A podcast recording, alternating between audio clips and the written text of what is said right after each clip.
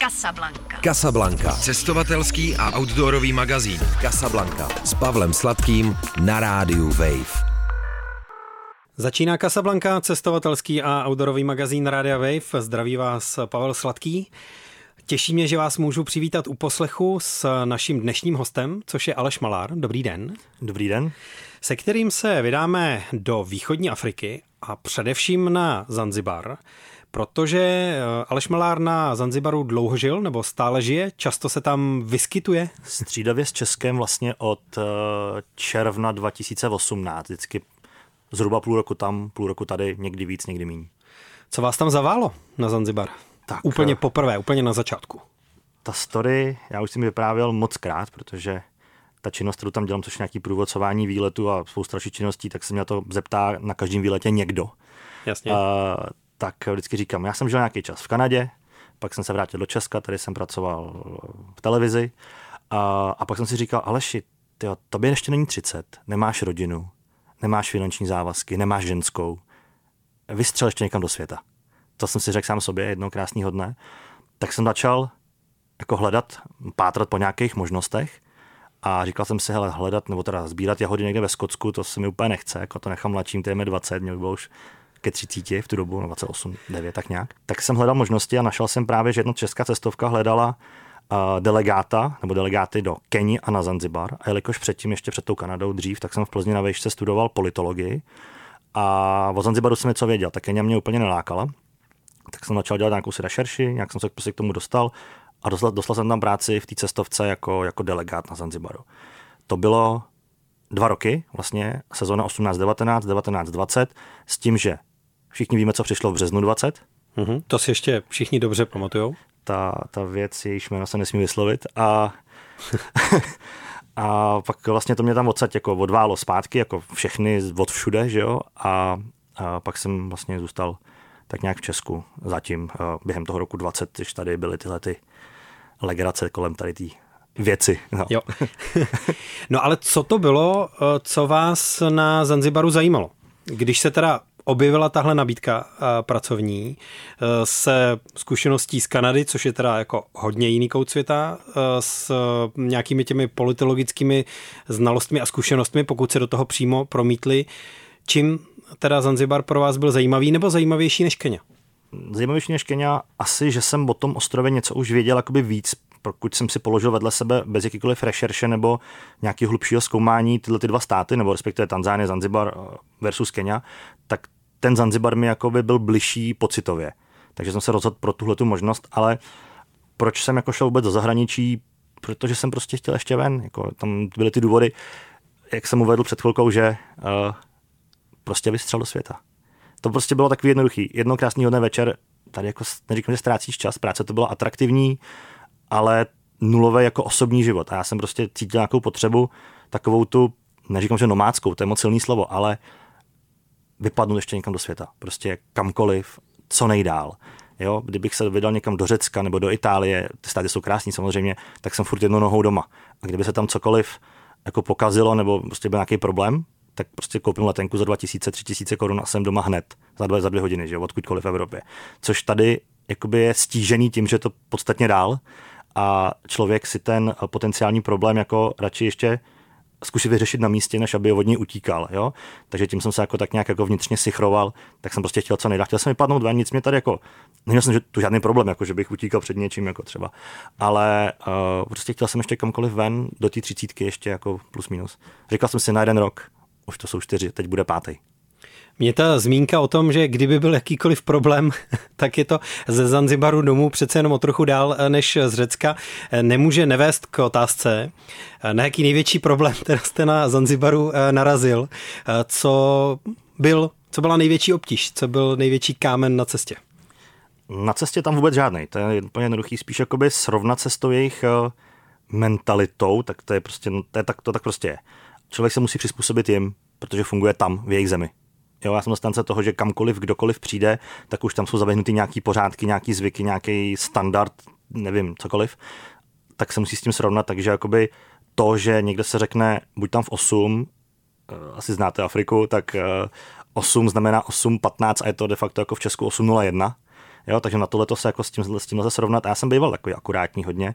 A to mě 15 minut připadá ještě docela slušná akademická čtvrthodinka teda. Jo, já už teď ty kluky, se kterými spolupracuju, mám vycvičený natolik, že uh, prostě říkám, hele, minuta spoždění dolar dolů. A jsou tam 7,50, jo. A takže je to tak, že tady takový to jako mm, porovnání, co je kvalita, rychlost, spolehlivost, dochvilnost, takový to, na co jsme tady v té Evropě zvyklí jako standard, dejme tomu, tak tam je to úplně jinde. A s, čili, čil, s tímhle se člověk musel prostě nějakým způsobem smířit, nebo smířit, ne, to je blbý slovo, ale vyrovnat a přizpůsobit, to je to slovo, přizpůsobit. A což nevím, asi to byl ten největší jako kámen úrazu, nebo překážka možná spíš. No. Co bych měl na Zanzibaru nejvíc chtít vidět, když tam přijedu? Tak já to vždycky rozlišuju. Uh, pokud tam někdo jede poprvé a má nějaký omezený čas, dejme tomu týden, deset dní, a ví, že se tam třeba v dohlední době vracet nebude, že to není takový cestovatel, nebo naopak je to dovolenkář, který jde každý rok někam jinam, tak asi ty základní jako v úzovkách nebo bez úvozovek atrakce. Jo? To je jako kdybyste byl nevím, Argentinec a přijel do Česka, tak co budete hledat? Že?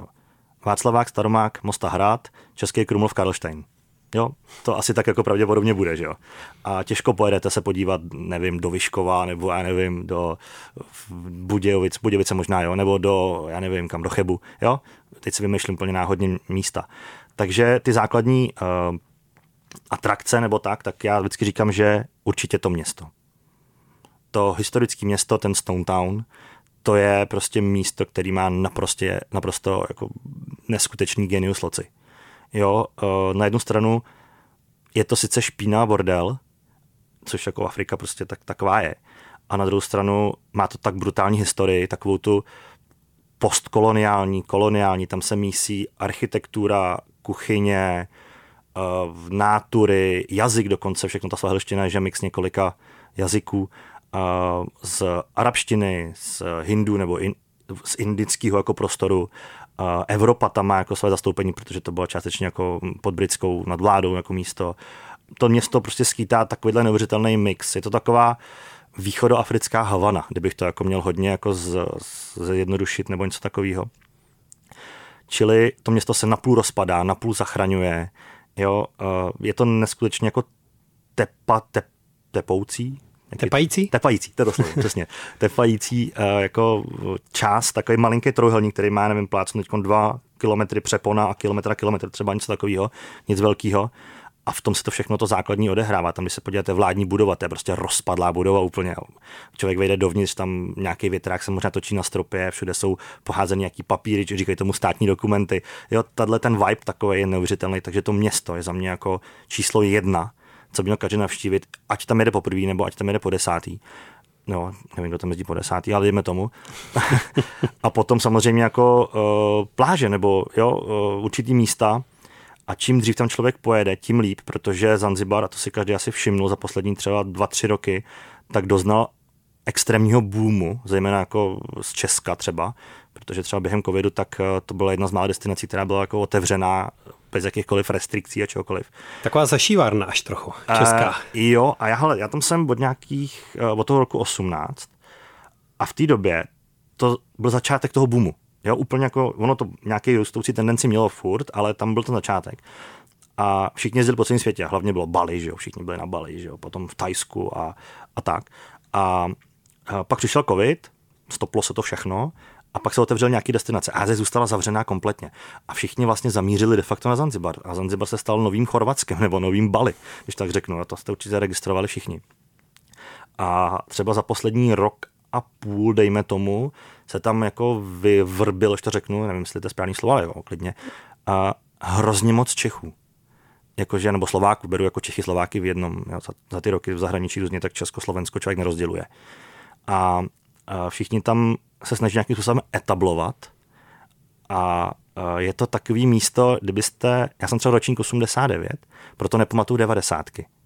A já říkám, tam jsou 90 teď, takže kdo je ročník jako já plus minus a ty 90 nepamatuje, tak může tam mít teď, protože tam je takzvaně triple C, jako trojité C, a je to Contacts, Corruption and Cash. Kontakt, korupce a keše a hotovost. V tom to všechno se rozvíjí. A tam právě je spousta různých lidí, že tak řeknu, který jako v tomhle v tom tak jako nějak se pohybujou. A je to taková zvláštní směsice Čechů a Slováků a dalších Poláků, Němců a tak dále. teď zatím se bavíme o Zanzibaru. Ten byl vždycky x století dozadu eh, vyhlášený jako místo, kde se obchoduje s kořením. S otrokama. Dobře, ale je to prostě eh, taková jako východo, východo a, východoafrické překladiště, obchodní trasa, křižovatka. Eh, tak jak je to patrné dneska, nebo jakým způsobem je to na Zanzibaru poznat? Jestli je to křižovatka v dnešní době? Nebo že byla? No byla určitě, tam je vlastně vidět eh, na všem, že se tam vystřídalo spousta eh, národů, jak jsem říkal, ty, cokoliv z Indie, z Arábie zejména, tam je třeba mm, silně zakořeněný islám přes 300 let, dneska už je to, co tam má tradici, takže je tam 96% muslimů.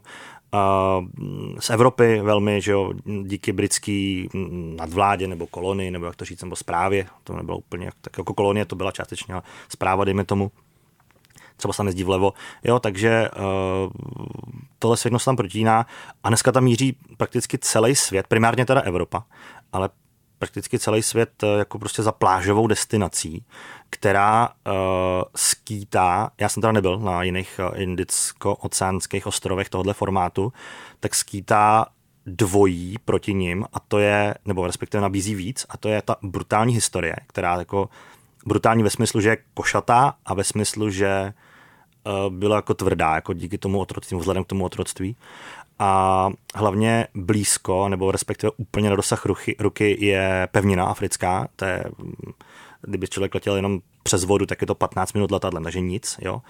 A uh, tím se jako rozšiřuje ta, ta paleta těch možností, jako co během té cesty na ten Zanzibar dělat, protože Zanzibar a Tanzánie jsou federace, čili vlastně to jako kdybyste letěli z Čech na Moravu, když to řeknu jako jo, v rámci jednoho státu.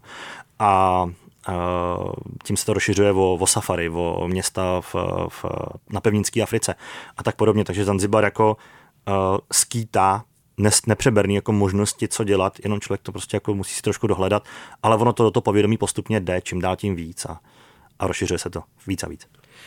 A jsou ty zanzibarské pláže teda opravdu tak super?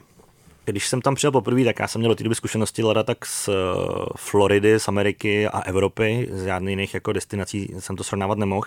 Takže první, jako pokud je člověk, který byl v Evropě, třeba jenom, tak první pocit bude wow. Totální, jako že je to bílej písek, koukej to a tady ty korály a, a já nevím, co ještě. Jsou tam místa, které jsou hodně hezký, nicméně u těch už vždycky stojí hotely. Naštěstí Zanzibar nebo Tanzánie má takový pravidlo nebo zákon, že každá pláž je veřejná. Jo, e, není to jako v jiných destinacích, kde třeba je pláž soukromá a vy prostě na tu pláž nesmíte. E, každý hotel má samozřejmě svoji jako soukromou část, ale ta veřejná, tam kam jde voda a ještě kus zatím, tak vlastně veřejný, takže můžete být na té nejhezčí pláži před tím nejdražším hotelem a nikdo vás tam prostě nesmí vyhodit, čili tam ty pláže jsou jako dobrý. Ale jak říkám, tam se to rozrůstá ve velkým, investuje se tam hodně a ty hotely tam rostou jak houby po dešti. A jen za ty blbý čtyři roky, když to řeknu takhle, nebo pět necelých, tak eh, co jsem měl možnost vidět, tak ten ostrov šel hrozně nahoru. Uh, nový silnice, jak zmiňuji ty nový hotely, nový letiště, brutálně posílený internet. Uh, jo, tam to jde všechno jako tím letím směrem nahoru. A jak se změníte ty pláže, jestli to byl, pro mě to byl wow efekt, pak to teda překonal jiný destinace, jako třeba Sokotra nebo tak, tam, tam není vůbec nikdo, ale uh, tady ten Zanzibar pro lidi, kteří jsou zvyklí z Evropy, na, dejme tomu by bylo, ne? tak eh, to pro ně prostě bude prázdná pláž, i když pro mě pocitově je plná. To, že jsou ty pláže veřejné a tím pádem přístupné všem, eh, tak to je dané tou podle mě skvělou muslimskou tradicí piknikování a toho, že ten veřejný prostor se takhle využívá, nebo jak to je? Tak to netuším, jestli to je tady tím letím daný, ale prostě to tak je. Jo, tam Zanzibar třeba je vyhlášený tím, a to je dobrý zmínit, si myslím, že tam jsou obrovský odlivy. Jo, každý, kdo na Zanzibar jede, tak na tuhle tu otázku nebo na tohle téma narazí. Mm-hmm. A když se podívá na mapy, normálně na, na mapu toho ostrova na internetu, tak uh, celá východní strana, celý východní pobřeží prostě je uh, postižený v vozovkách uh, odlivem, což znamená, že v případě v době odlivu, což je buď ráno nebo odpoledne, nebo prostě podle fáze měsíce, tak ta voda je schopná odejít třeba kilometr a člověk se tam prostě nevykoupe. Pak ta voda postupně přijde, jo, je tam třeba metr a půl hloubka a už je to jako fajn, jo, a možná je proto, jakože nejde to jako zabránit tomu, aby uh, ty pláže byly uh, soukromí, hlavně asi možná, nebo moje domněnka je taková, že Zanzibar asi jako neumožňuje cokoliv jako ze soukromnit, eh, nebo prostě přivlastnit trvalé, protože by potom mohl říct nějak, přijet nějaký šejk od někud z Kataru nebo z Dubaje a řekl, hele, koupím si celý Zanzibar, kolik to chceš, jo? A on řekne tolik a tolik, jo, tady máš 300 milionů dolarů díško ještě a udělám si z toho zoologickou. Jo, aby se, aby se jako nestala tady ta věc, tak možná oni si udržují uh, jakoby tohleto a nedávají lidem možnosti pořídit, koupit jakoby ze soukromnice nějakou, nějakou část. A prostě, abyste tam asi mohli pohybovat lidi, jakože zastavte Afričana v pohybu. Tam nejde. Jo, to je jako když bylo tady vyhlášení uh, právě v tom březnu 20, že nechoďte ven a tohleto a nechoďte mezi lidi, to v Africe třeba nikdy fungovat nebude. Jo, to lidi, kteří tam byli a asi vy, tak uh, víte, že prostě Afričan mi říct, zůstaň doma, nechoď mezi lidi, nechoď na trh, nechoď prostě po venku, to, to nejde. Jako to je prostě proti jeho vůbec přirozenosti. Tak možná, že to je s tím jako historicky spojený, všechny tyhle ty konotace, když se spojí, tak asi vyjde to, že pláž je veřejná. No dobře, tak když teda pojedu na Zanzibar poprvé, jakože bych jel poprvé, eh, tak se podívám do starého města a podívám se určitě na některé z eh, pláží, které budou slibovat krásný koupací zážitek. A když pojedu po druhé? Ještě k tomu, k té první návštěvě, tak nejenom to město, že jo, tak člověk by navštívil jedno město, má to hotový za jeden den a, a pak co, že jo, tak uh, tam jsou další místa. Zanzibar primárně, čím je známý vedle toho nechvalného jako dědictví, otroctví, tak uh, kořením samozřejmě, a což Zanzibar je ostrov koření. Uh, největší vývozní artikl prostě hřebíček, takže určitě zajít nějakou z mnoha, asi 10, 15, 20, nevím kolik jich tam je v jednom malým prostoru kousek od města, farmu koření kde prostě vás někdo, mm, buď nějaký oficiální nebo neoficiální průvodce, tam to funguje hodně jako živelně, provede a ukáže vám prostě, jak roste vanilka, jak roste hřebíček, jak roste aloe vera, jak roste, eh, nevím, eukalyptus, prostě všechny tyhle ty možný druhy koření, jak se to pepř samozřejmě, jak se to zpracovává, dávám ochutnat, možnost nakoupit, všechny tyhle ty věci, takže koření určitě navštívit, nebo ostrov koření, uh, pardon, farmu koření, tím uh, rovnou chci říct, že tam je Eh, podél ostrova, nebo respektive takhle, Zanzibar není ostrov. Vždycky říkám lidem, teď nejste na Zanzibaru. Opět stichnou, neví. A říkám, teď jste na Ungudže. A oni jako, co? Jako, jsme někde přejeli nějaký most nebo něco? A to... Ne. Ungudža je jeden z ostrovů, nad tím je ještě ostrov Pemba, plus x dalších ostrovků kolem a dohromady to tvoří jako archipelago, souostroví Zanzibar. Jo? A vychází to Eh, ze dvou slov z arabštiny Zanjbar, což je jako pobřeží černých. Z toho jako nějak historicky s komoleninou se dostalo ke slovu Zanzibar, údajně. Snad to tak je, věřme tomu. Na Češ eh, vlastně eh, lze navštívit nějaký z mnoha ostrovků. Tam jako mm, tam nejpopulárnější je Prison Island, jako říkají vězenský ostrov, byť tam nikdy žádný vězeň nebyl, ani jeden. A proč se tomu teda tak říká? Protože to mělo být vězení. Jo. jo. akorát v době výstavby toho vězení, tak vězení pro otroky ještě navíc to mělo být, došlo ke zrušení toho otroctví i legalizaci, jako byla podepsaná abolice. Takže tam ta stavba, což mělo by to vězení, tak jako, jako vězení nikdy nesloužila. Ale počase se tam jako umístili a pak jako se tam rozvíjela ten chov, to asi spíš držení než chov, těch aldabra, těch želv, druhých největších suchozemských želv. A je to vlastně uh, na jednu stranu dobrý jako zážitek pro turisty a na druhou stranu ochránci přírody a takový ty ekoaktivisti by s tím úplně nesouhlasili. Tam prostě na se chodí mezi ty želvy obrovský, krmí se je. Je to takový jako hodně napováženou, jo, když je člověk k ním chová úctivě, tím želvem jako normálně, jako člověk prostě přirozeně. Je to fajn navštívit. Takže ten Prison Island, jinak spousta ostrovků jiných. Eh, například je tam ostrov Mnemba, u, sever, u severovýchodní části ostrova, kam se jezdí šnorchlovat. Eh, pokud někdo byl v Egyptě šnorchlovat, v Rudý moři, tak asi byl zklamaný. Ale pokud nikdo nikde nešnorchloval nebo maximálně věděl písčitý dno, tak tady jako nějaký korály jsou.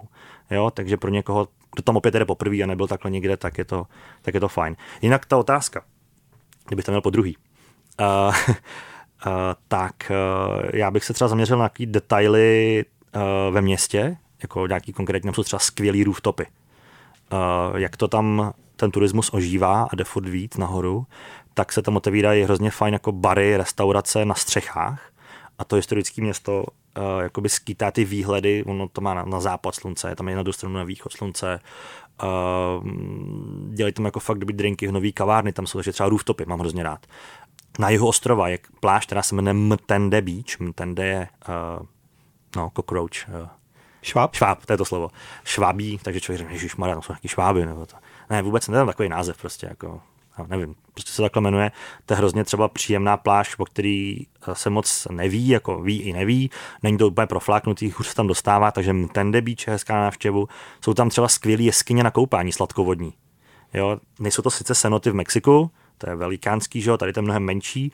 Uh, jsou tam nějaký profláknutý, ale nějaký i méně profláknutý, čili uh, tam to funguje způsobem, jdu do vesnice, třeba v oblasti Paje, Paje se to píše na jihu ostrova nebo na jeho východě ostrova, a zeptám se nějakých místňáků, kterými jsme trošku anglicky, tam angličtina s je tam docela jako rozšířená. Kdybych si vybral 100 českých vesničanů a 100 zanzibarských vesničanů třeba, tak tam se domluvím jako mezi těma 100 zanzibarským líp anglicky než Česku. Jo, tak mm-hmm. tam je ta, ta tradice s tou Anglií jako nebo Británii kolonizací spojená.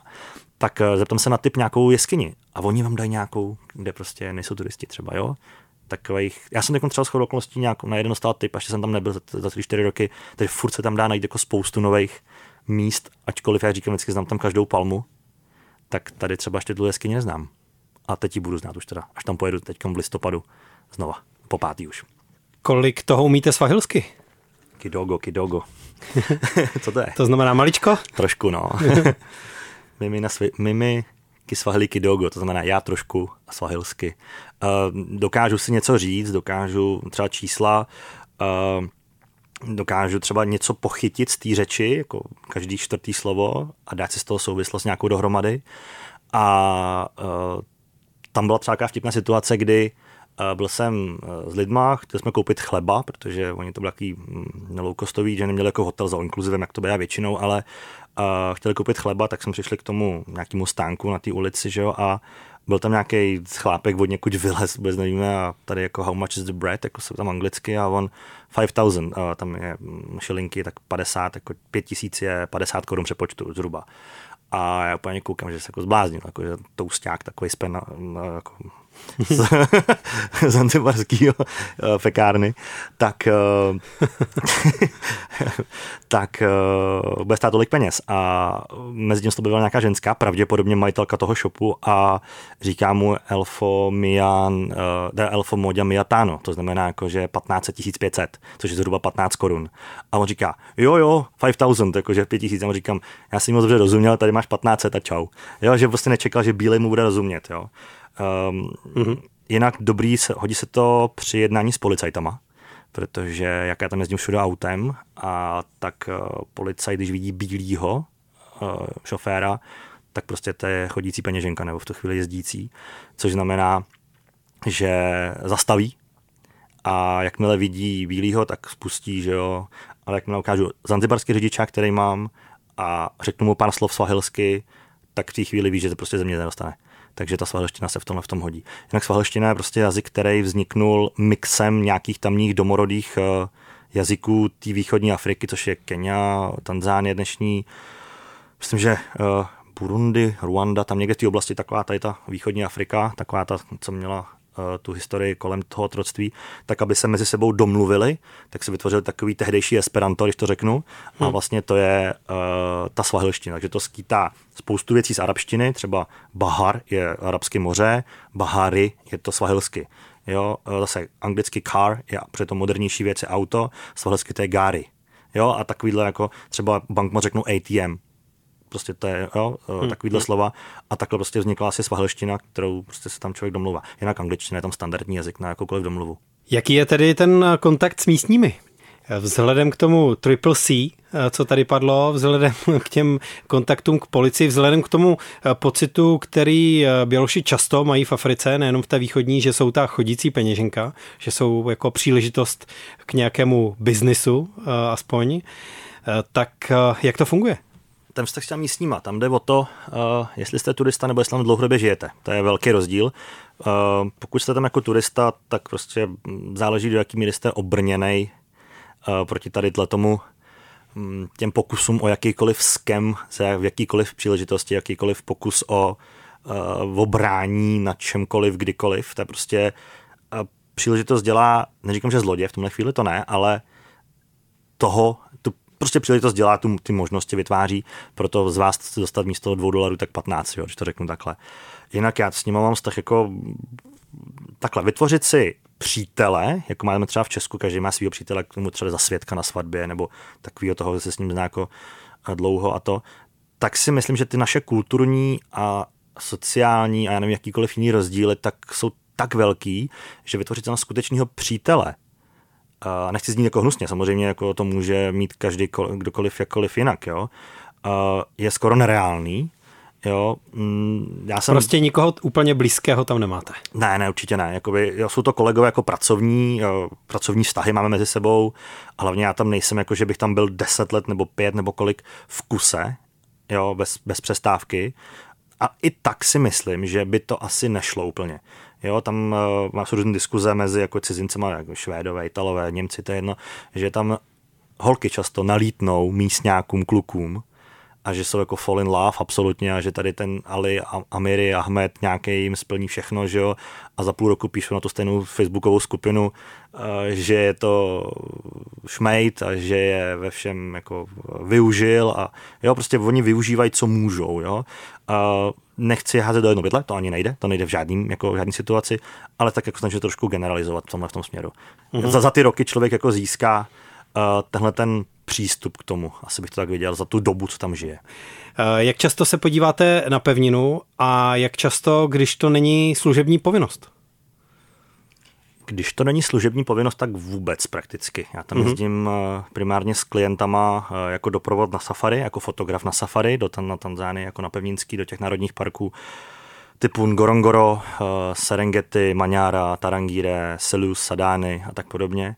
A, takže to je asi 100% toho, no určitě, tam asi ne, jo, byl jsem tam vlastně jednou soukromně, jakože uh, takovým jako fam tripu osobním, kde jsem si objížděl ty jednotlivé parky a, a um, spací místa nebo ty kempy a, a lodže, kdy jsem si dělal takovou rešerši, abych věděl, kam ty klienty potom do budoucna posílám, protože to Safarek pro klienty připravuju a konzultuju tak, abych prostě dokázal o tom, něco o tom věděl. Samozřejmě musel jsem to vyzkoušet, nemůžu posílat lidi někam, kde jsem nebyl. Takže to bylo jednou. Jinak uh, jsem vždycky s klientem, mám čtyři lidi třeba v autě, uh, mám řidiče pochopitelně s průvodcem, to je jako jeden člověk. A jsme na tom safari, já prostě jakoby jsem pro ně doprovod, často ty lidi neumí anglicky, to je jeden z důvodů. A druhý důvod je ten, že prostě se nechtějí oni starat, chtějí si to jako užít se vším všude naplno, a, ale si starej se. A pro mě to jako samozřejmost už jako uh, ty věci odbavit a vyřešit, vyřešit všechny takhle. Takže na pevninu jezdím vlastně výhradně jako doprovod a fotograf eh, na safari do, do národních parků. Národní parky jako Gorongoro nebo Serengeti nebo tyhle nejvyhlášenější bývaly vždycky příšerně drahé, ne? To, to je pořád, to je pořád, zrovna tyhle ty dva. Uh, Ngorong, a oni jsou jako takhle. Oni moc dobře ví, ty Tanzanci, co to mají za poklady. Jo, takže to dokážou velmi dobře speněžit. Jo, čili kdo tam chce jet, tak jako musí se připravit, že Tanzánie, nebo respektive národní parky v Tanzánii jsou třeba dražší než keňský. To tak prostě je. A nevím, z jakého důvodu, ale prostě jsou dražší. Možná hezčí. Nevím, v Keni jsem na národním parku nebyl, takže nedokážu posuzovat osobně. Drahý jsou eh, dost Serengeti, například tam se nejvíc prodraží spaní, eh, protože ten park je tak obrovský. Tam, nevím, Českou republiku by se tam možná do, do, do ní vměstnali na rozlohu. Nebo taky ne, já nevím, jo, teďka. Nebo, ono tam asi 40 tisíc, takže dvakrát jako by se to vešlo do Česka, dejme tomu. A furt je to obrovský. Takže z toho parku se prostě nedá věc na noc. Čili se musí kempovat a oni hned řeknou, jo, pokud se spí v parku, tak to je poplatek tenhle vysoký. Jo, za vjezd do Národního parku Ngorongoro, toho kráteru dolů, to je taky jako šílená cena. Proto ty parky, parky jsou prostě drahý. A já si myslím, že ta cena jakoby je odůvodnitelná, že si ji obhájejí takhle. A protože kdyby to bylo levnější, tak eh, těch lidí tam bude mnohem, mnohem víc. Jo, uh, že tou cenou si trošku jako i filtrujou nebo omezují ten počet těch lidí a těch aut v těch parcích, takže jako obhájí si to určitě. Jo, je to nádherný, jako to umí, ví to prodat a obhájí si ten počet těch, snižují ten počet těch lidí dopředu už. Eh, sám, když jsem eh, jednou o nějaké cestě do východní Afriky eh, uvažoval a na ty ceny jsem se díval, tak mi natolik spadla brada, že jsem usoudil, že za tu cenu podniknu tři jiné výlety, případně i některé z nich na africký kontinent a že teda safari bude muset počkat. Ale možná, když jste měl příležitost jako fotit v ta velká zvířata eh, v těch nejvyhlášenějších národních parcích, tak jako vidět je takhle zblízka a ta příležitost je jako fotit nebo s nimi nějak krátce pobít takhle, eh, je opravdu k nezaplacení, nevím. Jak, na, jak na to vzpomínáte, na ty focení těch nejlepších kousků? Já na safari jezdím opakovaně a vždycky se tam hrozně těším z toho důvodu, že budu fotit. A všichni to říkají, že kdo tam jede opakovaně, safari není nikdy stejný. To prostě není, ta příroda se prostě furt mění, člověk jde trošku jinam, děje se tam jiná situace, teď, teď tu zebru žere lev, pak toho pakoně žere gepard, jo, uh, mám, mám prostě rád to focení té rozmanitosti.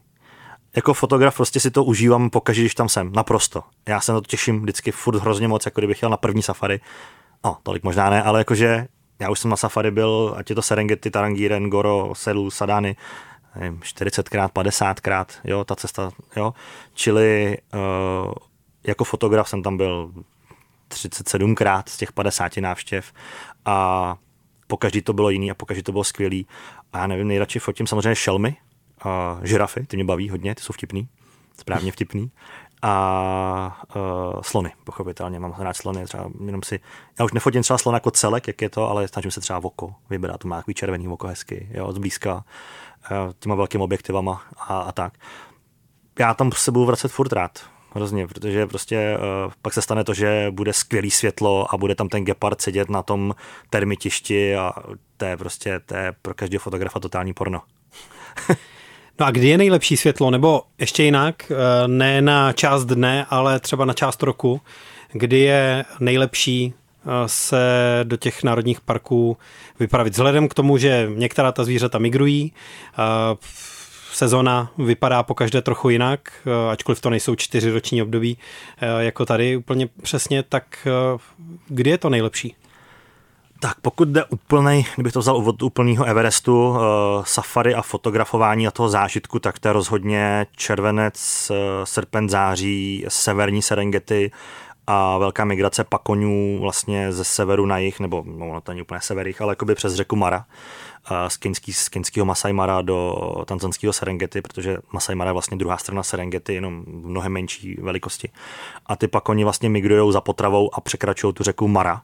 Určitě zná každý ty fotky nebo videa z National Geographic, jak tam uh, skáčou ty obrovský stahlaví, tisícihlaví davy pakonů, stáda, pardon, uh, do té řeky, tam na něčí ty nilský krokodýlové a vybírají si je, to je prostě jeden velikánský bufet. A tohle to prostě zažít, to je, to je ten mega zážitek, to je úplně to je strop všeho, co se týče safari. V Tanzánii minimálně, možná i celkově. Jinak potom ton Gorongoro, to je přístupný, nebo eh, to, co tam je vidět celoročně. Tam není jako jestli prosinec, červenec, listopad, březen de facto jedno. Eh, dobrý je to třeba eh, na jaře, březnu někdy, kdy zejména kopítníci, to znamená zebry, antilopy, buvoly, buvoly tak ne, tak mají mladý. A je tam spousta hříbat eh, těch zebřích, zebřátek, tak ty jsou nádherný, to se, to se každý splývá, jenom vidí ty zebřátka takhle těch 6 metrů třeba a to, od toho auta. Jinak lidi se třeba ptají, hele, to, to jako nevadí, že ten lev je jako eh, takhle 3 metry od auta, ne, vůbec. Jako já, se, já chci, aby prostě jenom Gepard skočil do auta. Já to prostě hrozně chci. A takovýhle. ono neudělá nic. Člověk jako musí zachovat chladnou hlavu. Nesmí hysterčit, nesmí panikařit, být v klidu, pomalu, nedělat hlasitý zvuky. A to zvíře my jsme mu úplně ukradený. Úplně ukradený. A hlavně ten lev, když to auto safarácký, tedy je úplně otevřený. Tam by si toho člověka vytáhnul a prostě dělal si s ním, co chce, že jo. Tak on to neudělá, protože to auto vidí jako celek. On nevidí ty jednotlivé osoby uvnitř toho auta, třeba těch 4-5 lidí, ale uh, vidí to jako celek a je to prostě pro něj moc velký jako soupeř nebo překážka nebo tak. A většinou nažraný, protože prostě tam běhá kolem něho takový množství antilop, zeber, to je prostě fast food. Já tomu říkám fast food z toho důvodu, že to utíká rychle, on to chytne, že jo. Ta, ta, takže uh, je to tam všude kolem něj, takže on je nažraný, nemá potřebu se jako prát s nějakým člověkem. Takže jako říkám, Geparde, pojď tam na kapotu a lve, lehni si tři metry od auta a prostě budu tam na tebe hodinu koukat. Je to super. Gorongoro je krater, tak eh, aby jsme se o těch národních parcích eh, nebavili jenom tak, že to budeme redukovat na ta jednotlivá zvířata, tak co ta krajina jako taková? Co tam na ní máte nejradši, nebo co jsou ty nejsilnější elementy? Právě i třeba pro fotografa z hlediska nějaké práce se světlem, horizonty, tyhle věci, které jsou prostě úplně jiné než v Evropě. To jo, Serengeti, když to vemu takhle, tak eh, Serengeti znamená v masajštině, v masajském jazyku má, tak to znamená nekonečný svět nebo svět bez konce, něco takového eh, zhruba. Což znamená, když se podíváte, tak prostě tam není konec. Tam možná nějaký strom někde, jinak je to nekonečná planina, čili to světlo jde až za horizont jako na moři. Jo, takže to slunce zapadá a není tam žádná skála, občas tam bývají samozřejmě nějaký pahorky nebo něco, ale jinak to padá za rovinu. Takže jako kdybyste fotil prostě, že to řeknu hodně, zebru, která stojí na moři. Jo, hodně mm. orientačně, nekonečná planina. Takže to světlo tam je jakoby hodně dole a jde hodně proti nebo hodně z boku, čili já nekonečný stíny to je na tomto boží. A v tom Gorongoro, tak Gorongoro je kráter, jak jste zmínil, no takhle kráter, je to kaldéra, což znamená, jako, že uh, sopka uh, propadla do země jako, a má v průměru pro představu 22 kilometrů. Je to taková elipsa nebo ne, neúplný kruh a uh, v tom delším úseku to má 22 km v průměru a kolem dokola je 600-700 metrů vysoká jako stěna, kterou ty zvířata jako obtížně dokážou vylíst, jako dokážou samozřejmě, je tam hustý les a je to prudký svah, takže to je taková jako velmi přirozená zoologická. Ty zvířata tam odsaď neutíkají, jsou tam uh, přírodně zavřený, že to řeknu, jako můžou samozřejmě odejít přijít, jako jsou tam volnější trošku ty prostory. Uh, Jinak uh, fotit v Ngorongoro znamená mít v pozadí vždycky uh, stěnu. Jo, protože člověk fotí z úrovně nějakých metr dva třeba a jak je buď je hodně dole v autě nebo nahoře, to už je jedno, tak třeba tři metry vysoko a furt má za sebou tu stěnu, čili má furt to pozadí jako nějaký. Jo? To je tohleto, jinak třeba Tarangire, národní park, který uh, je hodně nedoceněný za mě, uh, tak uh, je takový hodně kopcovitý. Jo? To je hodně, tam je hodně terénu, hodně se jezdí nahoru dolů v tím jeepem, sjezdy je tam, je tam řeka, to je taky jako věc, která uh, není úplně běžná na, na severu Serengeti je samozřejmě Masai, eh, ta Mara, Mara River, tak tady je třeba v Tarangire přímo řeka, která je menší samozřejmě, ale je tam. Tak eh, kolem řeky je spousta jako fotogenických míst, bůvoly, tam jsou hroši samozřejmě ve vodě naložený přes den, to je, to je super. Eh, člověk se dozví spoustu věcí od těch průvodců, že třeba, jak se říká, že hroch je nejnebezpečnější zvíře, ale nejnebezpečnější je bůvol třeba. Petr má v té hlavě nic, zatímco ten hroch tam jako má víc a tam jde o to, že hroši, proč eh, třeba jako zabijou nejvíc lidí, eh, to by mohlo posluchače zajímat, eh, v roce, jako z těch zvířat afrických, tak je to, že hroch je přes den sice zalezlý ve vodě, nebo relaxuje a Kadí, ale, kadí. ale v noci vyleza a devastuje místní polička. Uh, jakoby jo, ale tam jde o to, že když si představíte vesnici nějakou, někde tam uprostřed jako nějakých těch parků nebo někde tam uprostřed ničeho v té Africe, v té savaně, tak ty vesnice jsou prostě, ty baráky jsou od sebe stovky metrů, kilometry, třeba kolikrát, jsou rozházený různě, že to není jako kompaktní vesnice jako u nás. A ty lidi prostě v noci přecházejí, že jo, zprava doleva. A uh, o tom hrochu neví, ten je potichu, že jo, to tam někde je, že jo. A uh, když tomu hrochu skřížíte cestu k vodě, jo, ať je tam řeka nebo nějaký jezero nebo cokoliv, tak ten hroch se v té chvíli cítí ohrožený protože on je, on je jako confident, nebo jako je, že eh, v klidu a v bezpečí a jistý si je ve vodě. Když je na souši, tak úplně ne. Takže hned jako vycejtí to nebezpečí a to člověka napadne a prostě, prostě ho schlamsne nebo zlomí ho nebo něco, prostě rozlouskne jak voříšek. Jo? A proto jako umře nejvíc lidí jako zásluhou nebo hrocha nebo tak. Takže z auta se na safari nevylézá, Jenom na záchod. Jenom když se potřebuje čurat. Musí se člověk hodně rozhlídnout, aby takhle nebo nějaký křoví, kde může prostě ležet klidně levhard, gepard, lev, prostě oni mají tu pískovou barvu, že jo, a s tou suchou trávou za nich jako maskujou, že jo, s tím způsobem, takže jako hodně se rozhlídnout, kolika ty průvodci vylezou ven jako první, oblídnou terén, 100 metrů třeba jako dokola, jako hodně, hodně jako ten scan toho prostoru a člověk může jít za auto na silnici nebo na, na tu cestu. Jo, proto vždycky říkám, že před safari je dobrý se dobře najíst, aby člověk neměl žaludoční problémy, najít tam, najít tam nějaký bordel, protože jako řešit velký, jako velkou potřebu, no tohle tu velký, jo, s tím rozumím, tak uh, během safari třeba čtyřikrát je jako dost nepohodlný pro všechny, jo, takže uh, za auto, no, na záchod. Z auta se nevylejzá, no, vůbec. Eh, což nás teda svým způsobem přivádí i k místní kuchyni. Co máte hlavně teda na Zanzibaru nejradši k jídlu? Eh, já jsem masožravec, absolutní. Já jsem opak vegetariána, vegana, když bych to tak měl hodně schrnout, což eh, ta holka, co tam dělala tu delegátku přede mnou, tak mi říká, která byla se pravý opak jako by mě, tak jsem si ptal na otázku, jak to je tam s masem, prosím tě. A ona, to není maso, maso prostě nejíš. Říkám, OK, tak ze mě se stane možná vegetarián, třeba, nevím, tak jsem byl z toho takový jako nervózní a na místě jsem zjistil, že tam je masa jako víc než v Česku skoro, nebo to ne, ale jakože masa je tam hromadu Uh, takže místní kuchyně je mix uh, všeho možného uh, indického, arabského, špízy všeho druhu, myš, tomu se říká myškaky, já jsem si říkal, jaký myši tady, tam jsou myškaky, tam prostě špíz, tak, kde se střídá zelenina maso, jako klasický prostě u nás špíz. U gály, to je taková hmota pšeničná, u roďo, to je polívka, to je, to je taková žlutá polívka kukuřičná s limetkou, do toho se dá zelenina, opečená kasava, kasava mimochodem takový brambor, jejich tvrdší trošku, maso, třeba vejce, tak se zamícháte, tak to je polívka. Jinak tam pronikla samozřejmě jako díky globalizaci a turistů, turistům a turismu a klasická kuchyně typu burgery, pizza, špagety, takže tahle ta strava, jinak se tam dá normálně koupit v supermarketu mražený kuře, kuřecí kusy, že jo, někde z Turecka nebo z Brazílie, hodit se to doma pánvičku a jakým chlebem, čau, nic víc. A je teda ta kuchyně na Zanzibaru pestřejší než ta kontinentální tanzanská, nebo ne? Uf, no, možná bych řekl, že i jo, protože uh, ta Tanzánie se přece jenom vyvíjela separátně od Zanzibaru a Zanzibar je, byl a je jako multikulturnější mnohem, čili té kuchyně se tam jako navezlo víc.